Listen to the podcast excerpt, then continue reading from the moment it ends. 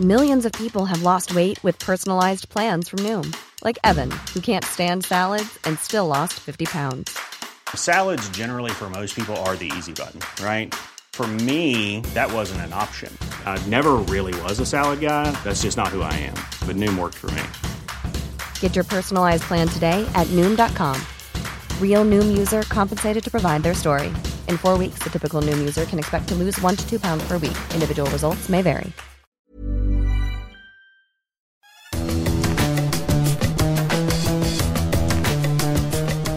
Salut les fous du volant, bienvenue pour un nouvel épisode de votre émission consacrée à la Formule 1. Je suis Gilles Delaposta et avec euh, mon camarade Stéphane Vrignot, euh, on va se préparer pour le Grand Prix de Monaco. Stéphane, en forme? Oui, en forme, tout à fait. euh, et toi, Gilles, juste avant ce Grand Prix de Monaco en forme princière même pour, pour nous.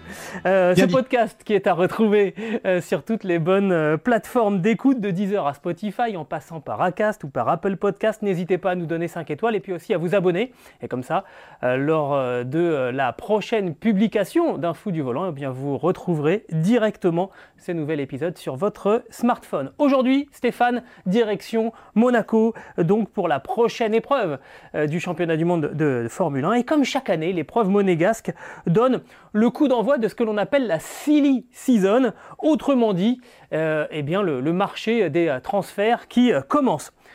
On s'intéressera aussi à, trois pilotes qui seront tout particulièrement sous les feux de la rampe à, Monaco. Charles Leclerc parce qu'il jouera à domicile évidemment. Daniel Ricciardo parce que Monaco est un petit peu son, son jardin. Et puis Fernando Alonso parce que, eh bien, il se murmure qu'on commence un petit peu à s'impatienter du côté de chez euh, Alpine.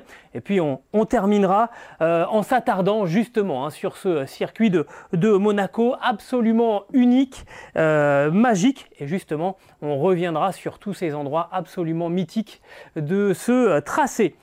Avant de débuter ce podcast des fous du, du volant, on voulait aussi passer un- un coup de gueule parce que donc le Grand Prix de Turquie a été euh, annulé et comme on l'avait évoqué avec vous la semaine euh, dernière, la date du euh, 20 juin avait bel et bien été envisagée pour un rendez-vous euh, sur le circuit du, Castellet, sauf qu'en fait, au lieu d'avoir un double header avec le 20 et le 27 juin en France, et bien finalement, il n'y a plus le 27 juin qui était la date originelle du, euh, Grand Prix de France.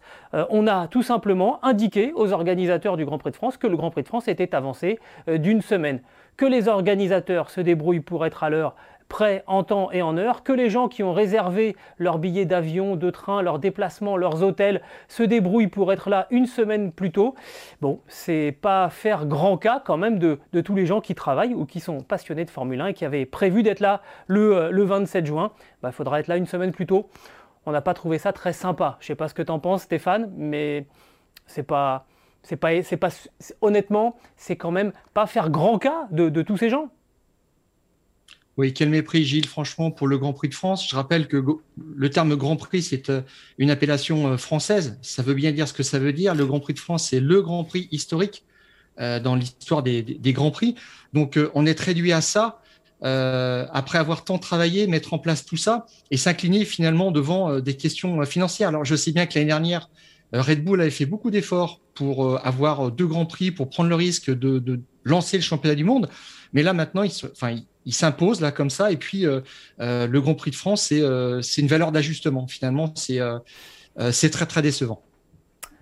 Allez, le premier sujet des fous du volant au- aujourd'hui, euh, qu'on pourrait intituler que la silly season commence. Euh, la silly season, pour essayer de traduire, c'est un peu le jeu de dupes.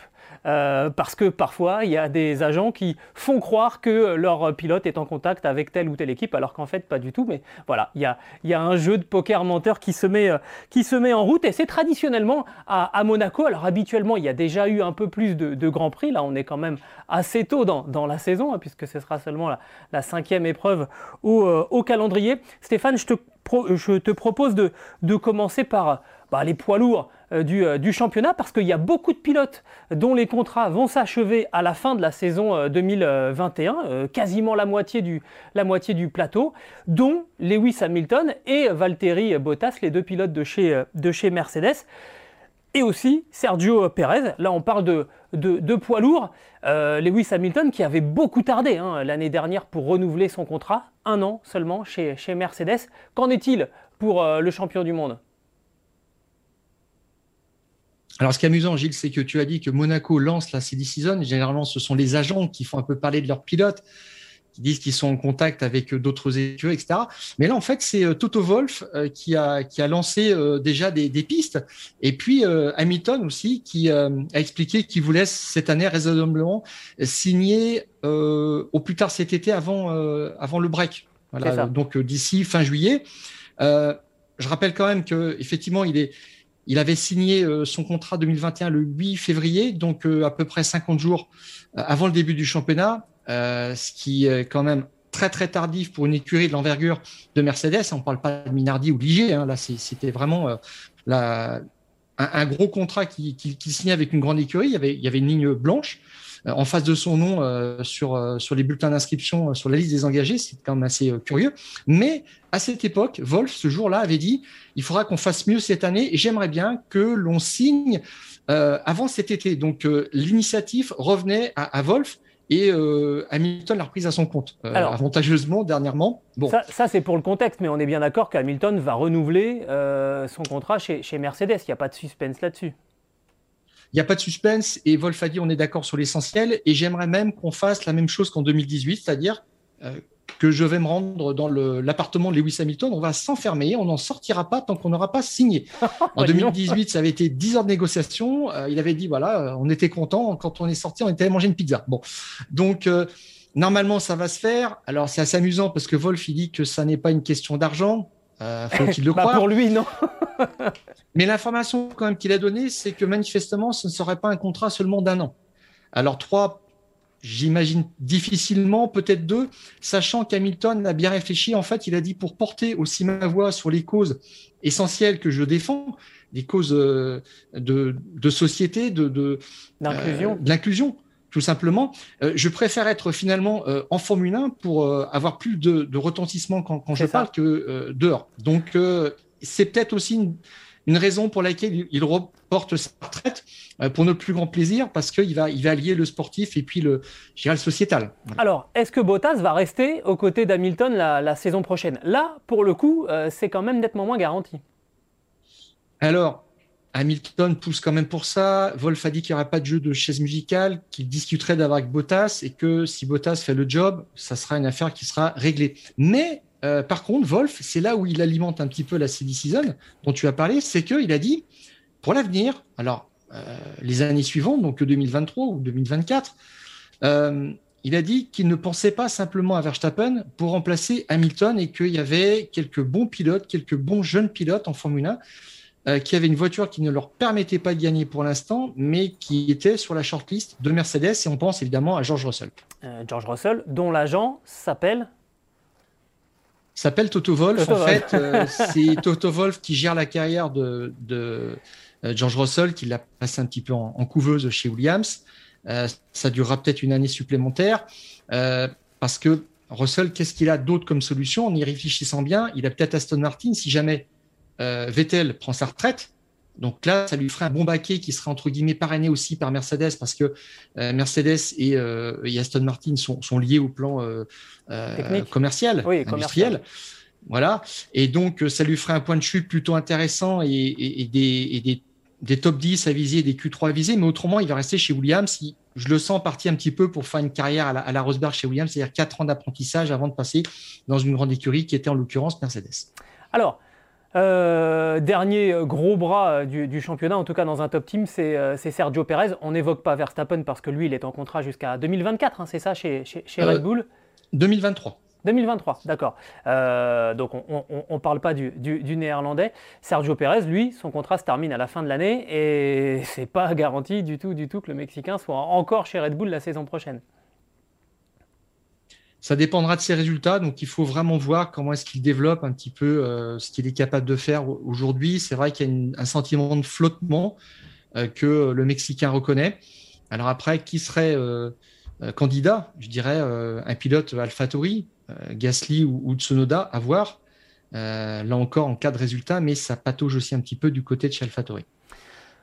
Euh, on évacue le côté euh, Ferrari. Euh, de toute façon, les pilotes sont, en place. On ne change rien. Un petit mot rapide sur, McLaren. D'abord, Norris, Ricciardo. Ça. Alors, Norris, éventuellement, mais a priori, ça ne devrait pas bouger. Alors Norris, il a un contrat jusqu'en 2021 inclus avec une option activable par McLaren parce que la dernière ligne de contrat, c'est souvent l'écurie qui a la main dessus, à part s'il y a des, notions de, résultats à atteindre. Mais euh, quand on dit Lando Norris, on parle de la valeur montante en Formule 1 et je pense que Toto Wolff vise ce pilote-là à terme pour remplacer aussi Hamilton. Parce que finalement, dans le raisonnement de Toto Wolff, quand il dit pour remplacer Hamilton, je ne pense pas forcément à Verstappen, ça voudrait dire que à l'échéance 2023-2024, il serait capable de changer ses deux pilotes d'un coup, donc de prendre seul et un autre pilote talentueux qui pourrait être Lando Norris. Alors, il pourrait aussi, parce qu'il ne le prendrait pas directement dans son écurie, il ne pourrait pas, mais il est agent de pilote, comme tu l'as dit, Gilles. Donc, euh, Norris, pour, euh, pourrait tomber dans l'écurie, je dirais, entre guillemets, personnelle de, de Toto Wolff. Euh, et, être sous contrat avec Toto Wolff, continuer de piloter pour McLaren en attendant euh, un volant chez, Mercedes. Mais c'est un petit peu en filigrane ce que voulait dire euh, Toto Wolff, qui ne l'a pas dit directement, mais c'est vraiment ce qu'on lit entre les lignes.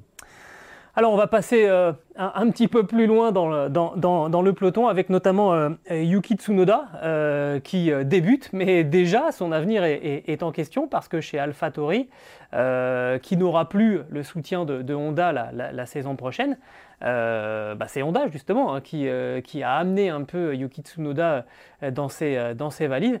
Où est-ce qu'il va là le japonais? Bah, je pense que l'aventure peut même se terminer euh, en fin de saison si Honda fait pas un petit chèque, je pense, euh, pour euh, soutenir sa présence, sachant que derrière, il faudra un pilote, encore une fois, c'est la même problématique, qui a sa super licence.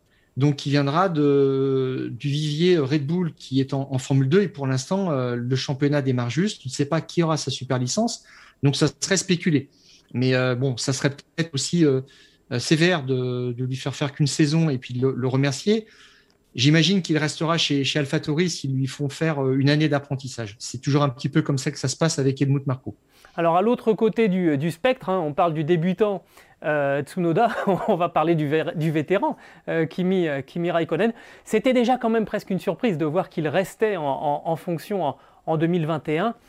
2022, à mon avis, Kimi va faire ses valises, non? Hmm, raisonnablement, oui, à 42 ans, en fin d'année. Euh, surtout que, bon, Fred Vasser l'a jamais dit directement, mais il n'était pas tellement favorable à, reprendre euh, Kimi Raikkonen pour une saison. Mais c'est Kimi Raikkonen qui avait, pour une fois, c'est assez rare, euh, qui pouvait activer l'option sur son contrat 2021. Donc il l'a fait. Vasseur, Fred Vasseur l'a dit très clairement, c'est Kimi qui décide. Là, je pense que on ira vers quelque chose d'autre parce que Ferrari a envie de placer euh, Mick Schumacher, ne veut pas le laisser végéter chez Haas. Donc je pense, ça c'est quelque chose dont on parle quand même depuis même l'hiver dernier, que Mick euh, Schumacher débarquera chez Alfa, Romeo l'an prochain, ce qui posera peut-être problème avec ou pas euh, Antonio Giovinazzi, ça sera à voir. sachant en plus que Ferrari veut aussi mettre Calum Mailot quelque part, donc il ira peut-être chez Haas pour prendre euh, la place laissée vacante par euh, Mick Schumacher. Ouais, on se souvient hein, qu'il y avait eu euh, un, bras de fer entre justement Fred, Fred Vasseur et puis l'équipe, l'équipe As pour essayer de, de, récupérer Mick Schumacher et que Fred Vasseur sur ce coup-là n'avait pas, avait pas réussi. Nikita Mazepin et puis Niklas Latifi, on en sait un peu plus de, de, leur avenir ou pas? Et c'est des pilotes payants, tout simplement, Gilles. Hein, tout le monde le sait. Donc, tout dépendra de l'avenir. Si déjà le, le père de Nikita Mazepin se lasse des, mauvais résultats, il comprend qu'il va un petit peu dans une impasse et que c'est beaucoup d'argent dépensé pour rien, euh, il lâchera l'affaire. Donc, euh, auquel cas, effectivement, Mazepin euh, libérera un volant. Et puis on termine par nos, par nos Français parce que, alors, du côté d'Esteban Ocon, finalement, ça surperforme hein, en ce moment pour, pour le pilote alpine. On, va en parler indirectement un petit peu plus tard avec, avec Fernando Alonso, mais euh, pour, pour Esteban Ocon, ça semble à peu près certain euh, qu'il reste chez Alpine l'an prochain. Alpine, c'était une des pistes possibles aussi de, Pierre Gasly, et ça se complique forcément pour, euh, pour, pour le Normand, parce que bah, voilà, Ocon est bien installé chez, chez Alpine, que ses résultats pour l'instant à Pierre Gasly le placent on, va reprendre l'expression qu'on avait employée ces dernières semaines, un petit peu sous les radars pour, pour le moment. Compliqué là pour, pour Gasly. Oui, alors j'en viens, je fais une petite parenthèse sur, sur Ocon, parce qu'il y a quelque chose d'important, c'est que Toto Wolf a dit que pour l'instant, il le mettait un petit peu en réserve, Ocon, parce que Ocon, c'est un pilote Mercedes. Plus exactement, c'est un pilote qui est sous contrat avec Toto Wolf. je rappelle que Toto Wolf a investi 10 millions d'euros pour, pour, lui faire gravir les échelons, c'est-à-dire pour lui payer ses saisons dans les différentes catégories, puis ensuite le faire démarrer chez, chez Manor et puis chez Force India. Tout ça, ça, ça coûte de l'argent directement ou indirectement.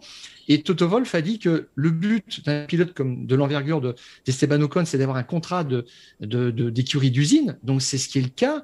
Il développe son talent chez, chez, euh, chez Alpine. Il faut continuer comme ça. Et Toto Wolf a dit, moi j'attends de voir ce que ce qu'Alpine va faire. Il ne veut pas interférer.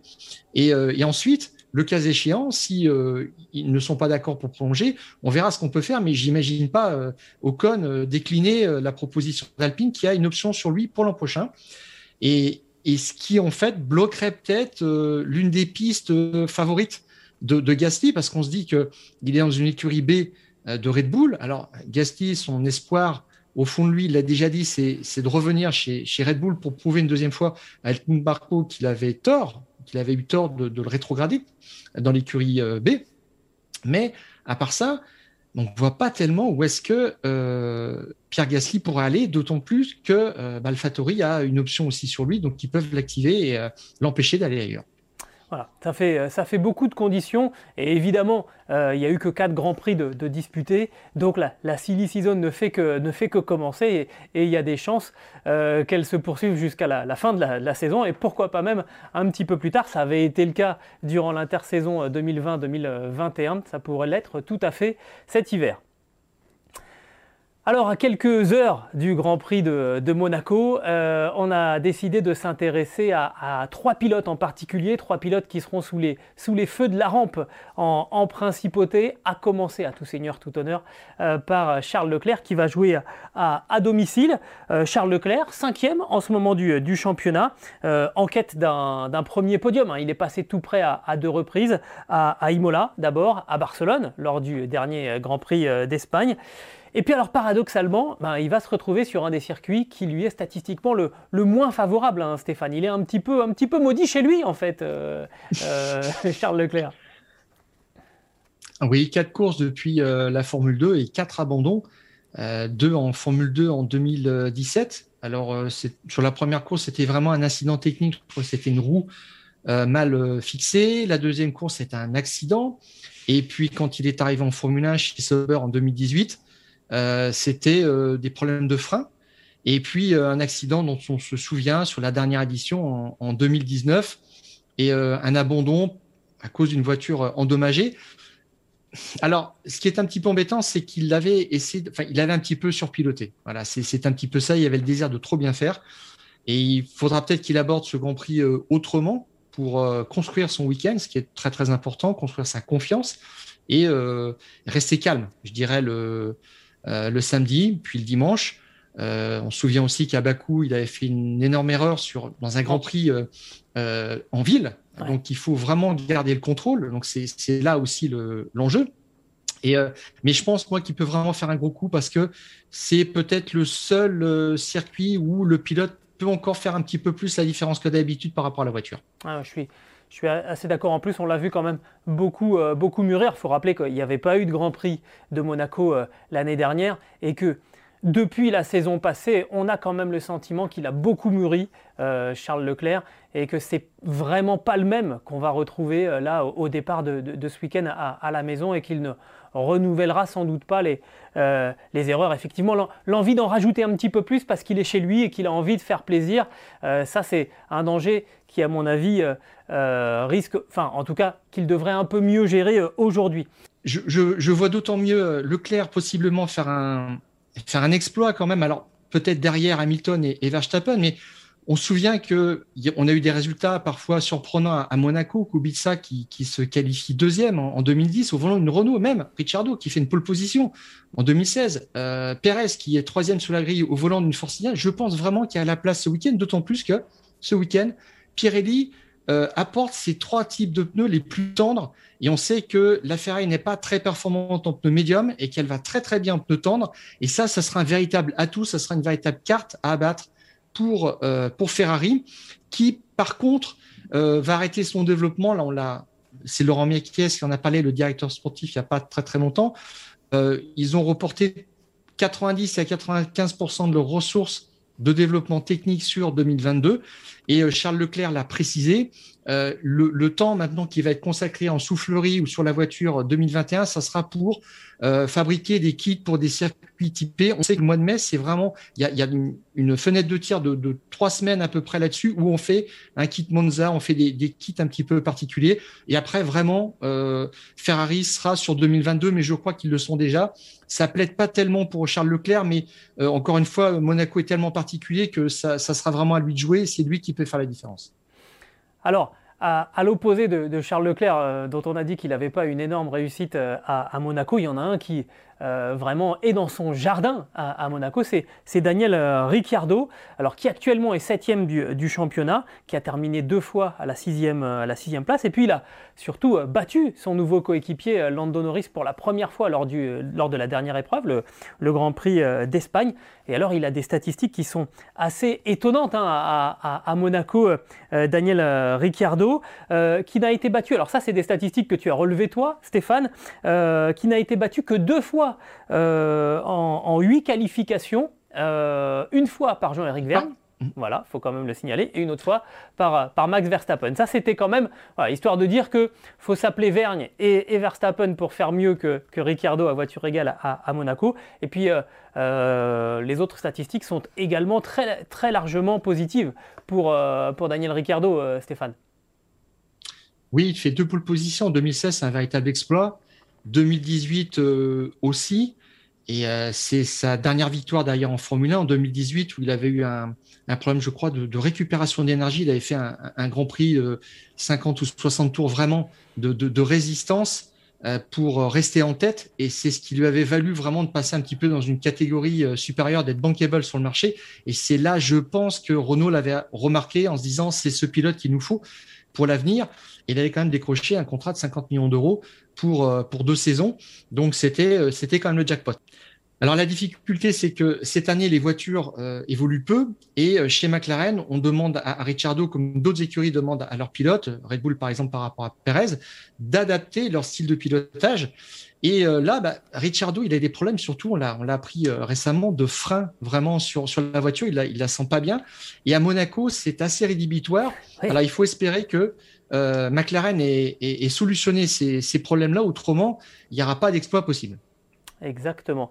Euh, mais bon, on ne faut jamais écarter Daniel, Daniel Ricciardo, on l'a vu à, plusieurs reprises. Et puis surtout là, sur la, sur la lancée euh, de, Barcelone, où il a fait mieux que Lando Norris. Et, mine de rien, il ne faut pas sous-estimer hein, euh, ça. Il arrive dans une équipe où Lando Norris est vraiment l'enfant chéri. au bout du quatrième Grand Prix seulement réussir à faire, à faire mieux, ça va vraiment le doper et il ne faut vraiment pas l'écarter d'un exploit, exploit possible ce week-end. Il y en a un d'ailleurs qui aurait besoin d'un exploit, c'est Fernando euh, Alonso, 12e euh, du euh, classement des, pilotes avec la moitié de points que son coéquipier Esteban Ocon, 5 points pour, pour l'Espagnol. oui mais voilà, Fernando Alonso s'est imposé deux fois en principauté, c'était en 2006 et en 2007. Ocon n'était pas bien vieux d'ailleurs à cette, époque-là. Euh, un retour pas vraiment gagnant pour, euh, l'Espagnol. Hein. Si on regarde les statistiques, on va commencer par celle de, euh, de, qualification. Alors il avait été plus performant lors du premier Grand Prix à, à Sakir, mais je crois qu'Ocon avait été gêné en, en qualification pour faire son, pour faire son, chrono.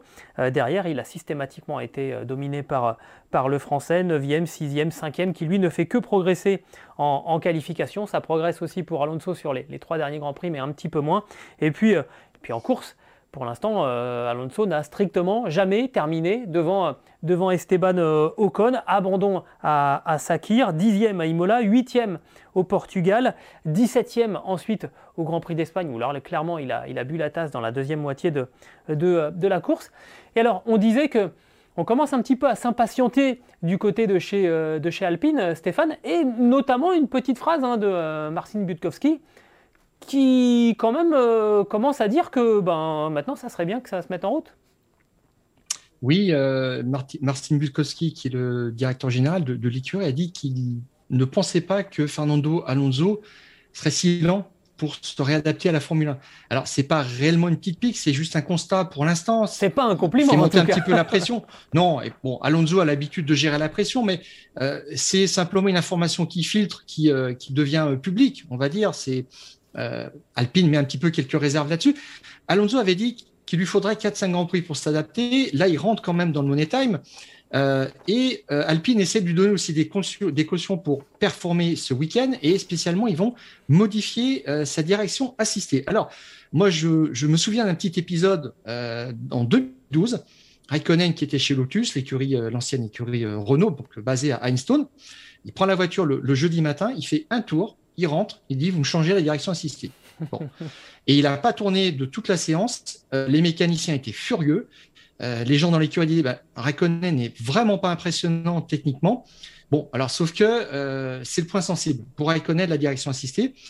Et il se trouve que Alonso euh, n'aime pas tellement non plus cette direction assistée. Il dit qu'il ne sent pas bien le poids de la direction par rapport à dans, cette Alpine, qui change un petit peu de ce qu'il avait l'habitude d'avoir en Formule 1. Donc Alpine a vraiment fait un effort là-dessus, spécialement, et je, pense que c'est aussi un petit peu l'expérience Raikkonen. Ils ont dit bon, euh, Monaco c'est vraiment spécifique, il faut lui donner euh, le maximum de, de gages pour qu'il pour qu'il réussisse. Mais c'est vrai que euh, Alonso a dit globalement, pour l'instant je me donne à 100% et j'en suis conscient, c'est clairement pas suffisant par rapport à Ocon, par rapport au niveau aussi qu'il veut atteindre. Et là-dessus c'est vraiment la, la question. Exactement. On va voir hein, comment ça va se passer pour, pour, euh, pour l'Espagnol. Euh, s'il peut inverser la tendance par rapport, par rapport à Esteban Ocon. Mais ça y est, mine de rien, le chrono est, déclenché. Comme tu le disais, il avait dit avant le début de la saison 4-5 Grands Prix. Faut pas oublier quand même euh, que Fernando Alonso doit s'adapter aussi. Il a, il a fait euh, deux ans loin de la, de la, Formule 1.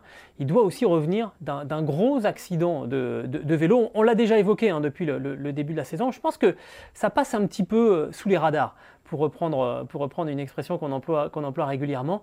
Mais il a eu un gros accident, il a quand même une plaque, une plaque dans, dans, dans la mâchoire. Il a plus 20 ans, on s'en remet pas pareil. Euh, ça fait beaucoup de choses quand même. La, brouette, elle est bien chargée pour Fernando Alonso pour euh, revenir en, 2021.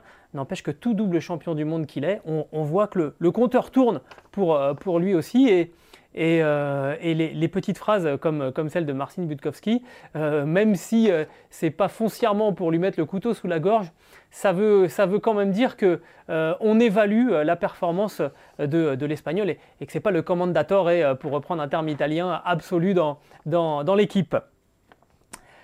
Mais il faut quand même le dire, aussi, euh, Budkowski a dit à cette occasion, dans, cette même, euh, dans ces mêmes propos, qu'il euh, ne remet pas en question hein, l'éthique de travail d'Alonso. Il a dit il a une démarche qui est vraiment une approche qui est humble, qui est mature. Il dit je ne pense pas qu'il ait sous-estimé quoi que ce soit dans, dans l'approche du métier. Donc là-dessus, il se donne à 100%. Ils sont très contents de ça. C'est juste que pour l'instant, mais il n'arrive pas encore à traduire ça en résultat. mais alors la petite question aussi qu'on peut, enfin que, moi je, m'étais posé après après mon mélo, c'est euh, je me dis est-ce que de par son expérience, Alonso n'est pas, je dirais pas le premier responsable de, cette stratégie erronée à un arrêt, mais je trouve ça surprenant de la part d'un double champion du monde qui comprend un petit peu euh, euh, normalement toutes ces toutes ces questions-là de stratégie. Et Martin Buskowski a dit qu'il n'exploitait pas la voiture à 100% pour l'instant, et j'entends par là aussi bah, la compréhension des pneus. Oui, alors, euh, si, on en rajoute, si je rajoute aussi à ton, à ton argument, euh, ça, l'erreur de stratégie d'Alpine euh, en, Catalogne, on l'avait, on, l'avait analysé la semaine, dernière, quelque part, elle fait aussi un petit peu le jeu de Fernando Alonso parce que il peut leur rétorquer, vous n'êtes pas parfait, n'êtes pas parfait non plus, donc ça lui donne aussi un petit peu plus de, temps, et c'est sans doute bienvenu pour l'Espagnol.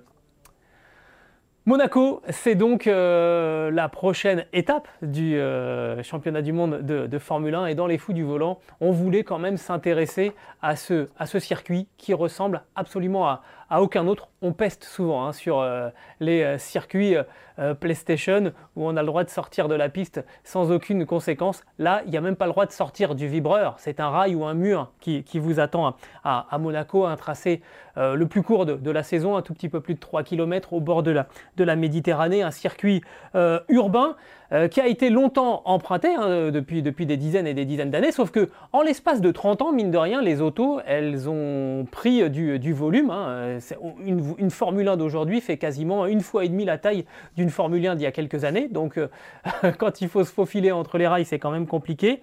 Euh, Stéphane, tu voulais revenir un petit peu sur bah, tous ces noms mythiques qui, euh, qui jalonnent. C'est un peu plus de 3 km du, circuit de, Monaco.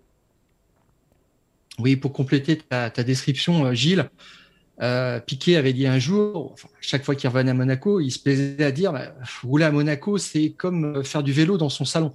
C'est pour souligner vraiment, euh, c'est pas l'absurdité, mais l'anachronisme que, ça représentait pour lui, juste pour lui, voilà. Et Monaco aussi, pour moi, c'est un circuit qui ne se laisse pas euh, apprivoiser par un pilote qu'il n'aime pas trop. On sait que Jacques Villeneuve n'était pas fan du, circuit de Monaco. Il n'y a jamais gagné. C'est un peu spécial. Et puis Monaco, euh, c'est aussi une montée en puissance finalement du jeudi au dimanche. On sait qu'il faut faire aucune erreur.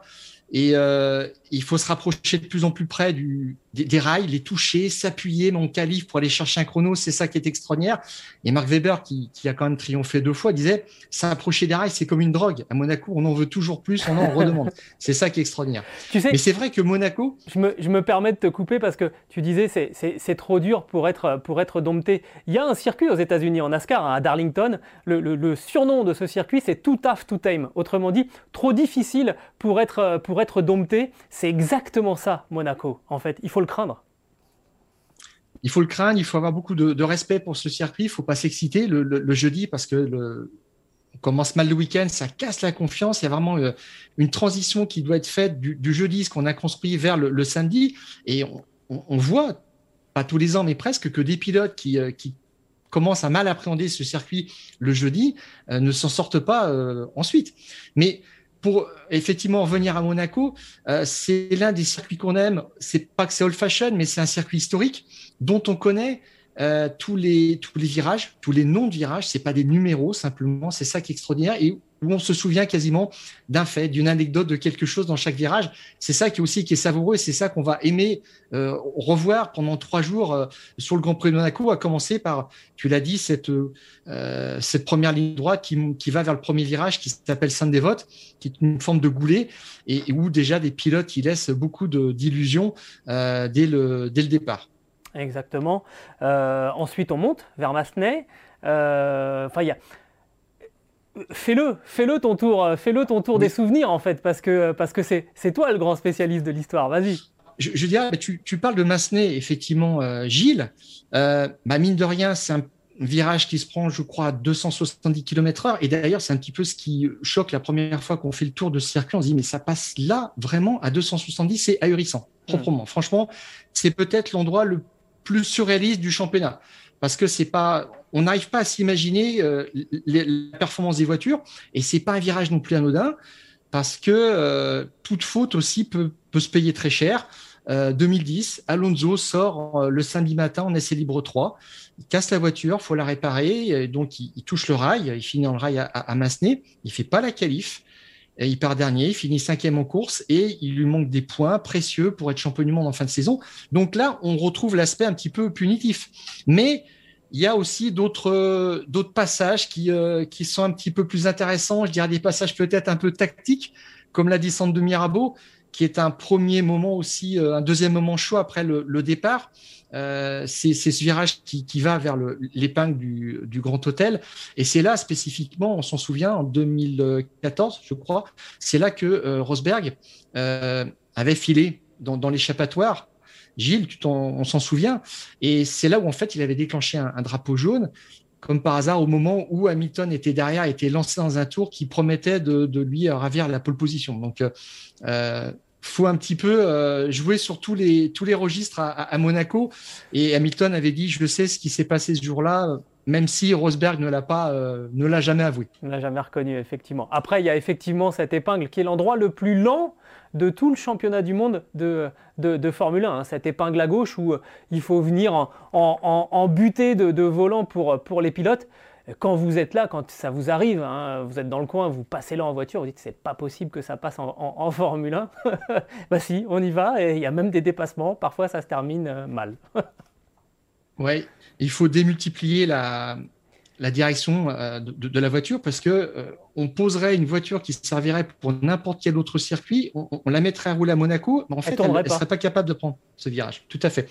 Mais euh, alors, cette, cet ancien Loves qui s'appelle maintenant l'épingle du Grand Hôtel, euh, si elle n'a pas changé de nom depuis, mais ça, ça a donné lieu à quand même à quelque chose d'assez extraordinaire. 2004, Jacques Bois fait une opération de promotion de d'Ocean's 12, un, donc un film qui, sort à, grand renfort de, de, battage publicitaire, et ils sont associés à un, joaillier, un grand joaillier, qui décide en fait d'embarquer sur la voiture, sur le museau euh, de la voiture de Chris Anklin, un, un diamant de 59 carats d'une valeur de, je crois que c'était 270 000 euros euh, de, de l'époque. C'est pas une bonne eh idée. Ben, qu'est-ce qui se comment passe personne, Comment personne ne leur a dit non les gars, c'est pas une bonne idée. Voilà, c'est voilà, comme si on avait cette idée-là cette année avec euh, Nikita Mazepin ça. ou euh, Yuki Tsunoda, dire les gars, vous allez faire un tour avec un diamant sur votre voiture, tout va bien se passer. Bah, ce, qui, devait arriver arriva. Clean a tapé dans ce, cette fameuse épingle et on n'a jamais retrouvé le diamant. Voilà, voilà. Alors, le Yukon le Kun de la Formule 1, il est là. tout à fait, tout à fait. Et, puis ensuite, Gilles, tu parlais de ces grands moments. Alors, il y a le portier, on se souvient de ça, c'était popularisé par Ayrton Senna. C'est là où il tape en 88 alors qu'il a course gagnée. Euh, ça, ça donne, ça ouvre sur le tunnel. Ensuite, c'est la, la chicane. J'aime bien ce, ce moment, ce pif-paf, parce qu'il faut vraiment être propre, réaccélérer très tôt. Ensuite, vers, euh, vers le virage du, du, tabac, qui, mine de rien, est un virage très, très compliqué. C'est, c'est, euh, assez tendu, faut être précis. Puis là, c'est euh, l'arrivée sur la chicane aussi de l'est de la piscine, qui est un, un autre moment extraordinaire. faut être en super confiance, faut avoir un super équilibre. Et c'est l'endroit où, quand même, Pardon, je t'ai coupé, dans ton élan. Cet endroit-là, le, S de, le S de la piscine, moi je me souviens la première fois où, j'ai vu les, les Formule 1 rouler à Monaco, c'était à cet endroit-là. Je me souviens la première voiture arrivant, je ne saurais même pas te dire qui c'était, juste le cœur se mettre à se battre en disant Mais il est fou Et c'est passé. Et ça m'avait fait la même, le même effet quand j'avais vu Sébastien Loeb passer pour la première fois en spécial de, rallye, c'est-à-dire tu te dis oh mais en fait la première image que je vais voir c'est un accident. Ah ben non mais ça passe. Mais comment ils, comment ils font? Comment ils survivent? C'est le changement de, de, direction là, il est d'une violence exceptionnelle. Oui, et puis il faut pas négliger non plus la sortie. Max Verstappen s'en souvient très très bien. il y en a quelques-uns là. Deux sorties de piste, 2016-2018, copie conforme. Euh, à la sortie, il tape le rail et c'est en 2018 quand même qu'il avait encore appris des choses. Il avait eu un bon remontage de, de bretelles de, la part d'Helmut Marco qui n'avait pas apprécié qu'il lui fasse la, copie conforme deux ans plus tard. Et puis après, bah, on va vers la, la rascasse. Alors ça, c'est pour moi la rascasse. Malheureusement, c'est c'est le coup que fait euh, euh Schumacher en 2006. Euh, on en 2006, il a commencé le premier Grand Prix en 2000, en, 92, oui. Euh, donc j'ai regardé un petit peu avant le pour préparer euh, ce, sujet. Il était passé plus de 3000 fois dans ce virage et d'un seul coup, il passe plus. Il n'y arrive plus. On ne sait pas pourquoi. Et là, comme par hasard aussi, il y avait Alonso qui était dans son dos. On était en qualif et Alonso était en train de de battre son temps de la, la pole position et lui, il avait tout stoppé. Il avait été rétrogradé sur la dernière dernière place. Mais la rascasse, c'est pas que ça. Pour toi, Gilles, je sais. Non, alors moi, mon, souvenir de, la rascasse, euh, c'est le dépassement de, Jules Bianchi sur, sur Kamui Kobayashi en, 2014. Il n'y a pas la place de passer au moment où, Bianchi, euh, Bianchi, y va avec, sa Marussia euh, à, à l'époque. mais en fait, il se crée la place en touchant un petit peu euh, la roue euh, arrière, droite de, Kobayashi, en touchant la roue, euh, avant droite après. C'est un dépassement qui n'existe, qui n'existe pas en fait dans, la réalité. Il a réussi à le, créer. voilà. Et après, malheureusement, l'histoire a fait qu'on n'a pas eu d'autres souvenirs de, Jules Bianchi à Monaco. si je parle de souvenirs, il y a aussi le décompte tour après tour, l'attente. Euh, ça a longtemps été Monaco le, cadre de la dernière victoire d'un Français en, Formule 1. Grâce à Pierre Gasly, ça ne l'est plus. Mais voilà, cette attente de se dire mais c'est pas possible, cette course elle va, elle va jamais se terminer, ça c'était en 96. Enfin voilà. Après, il peut y avoir aussi des courses ennuyeuses à, Monaco, mais rien qu'à regarder euh, débouler, je trouve que la télévision a aussi fait beaucoup de, progrès pour montrer la vitesse à laquelle ça, déboule dans, les, rues monégasques. Bon, c'est toujours un, rendez-vous un petit peu, un petit peu particulier en, principauté et on a toujours une tendresse un petit peu, un petit peu voilà, plus que, que, pour les autres circuits sur ce, sur ce tracé de Monaco, non?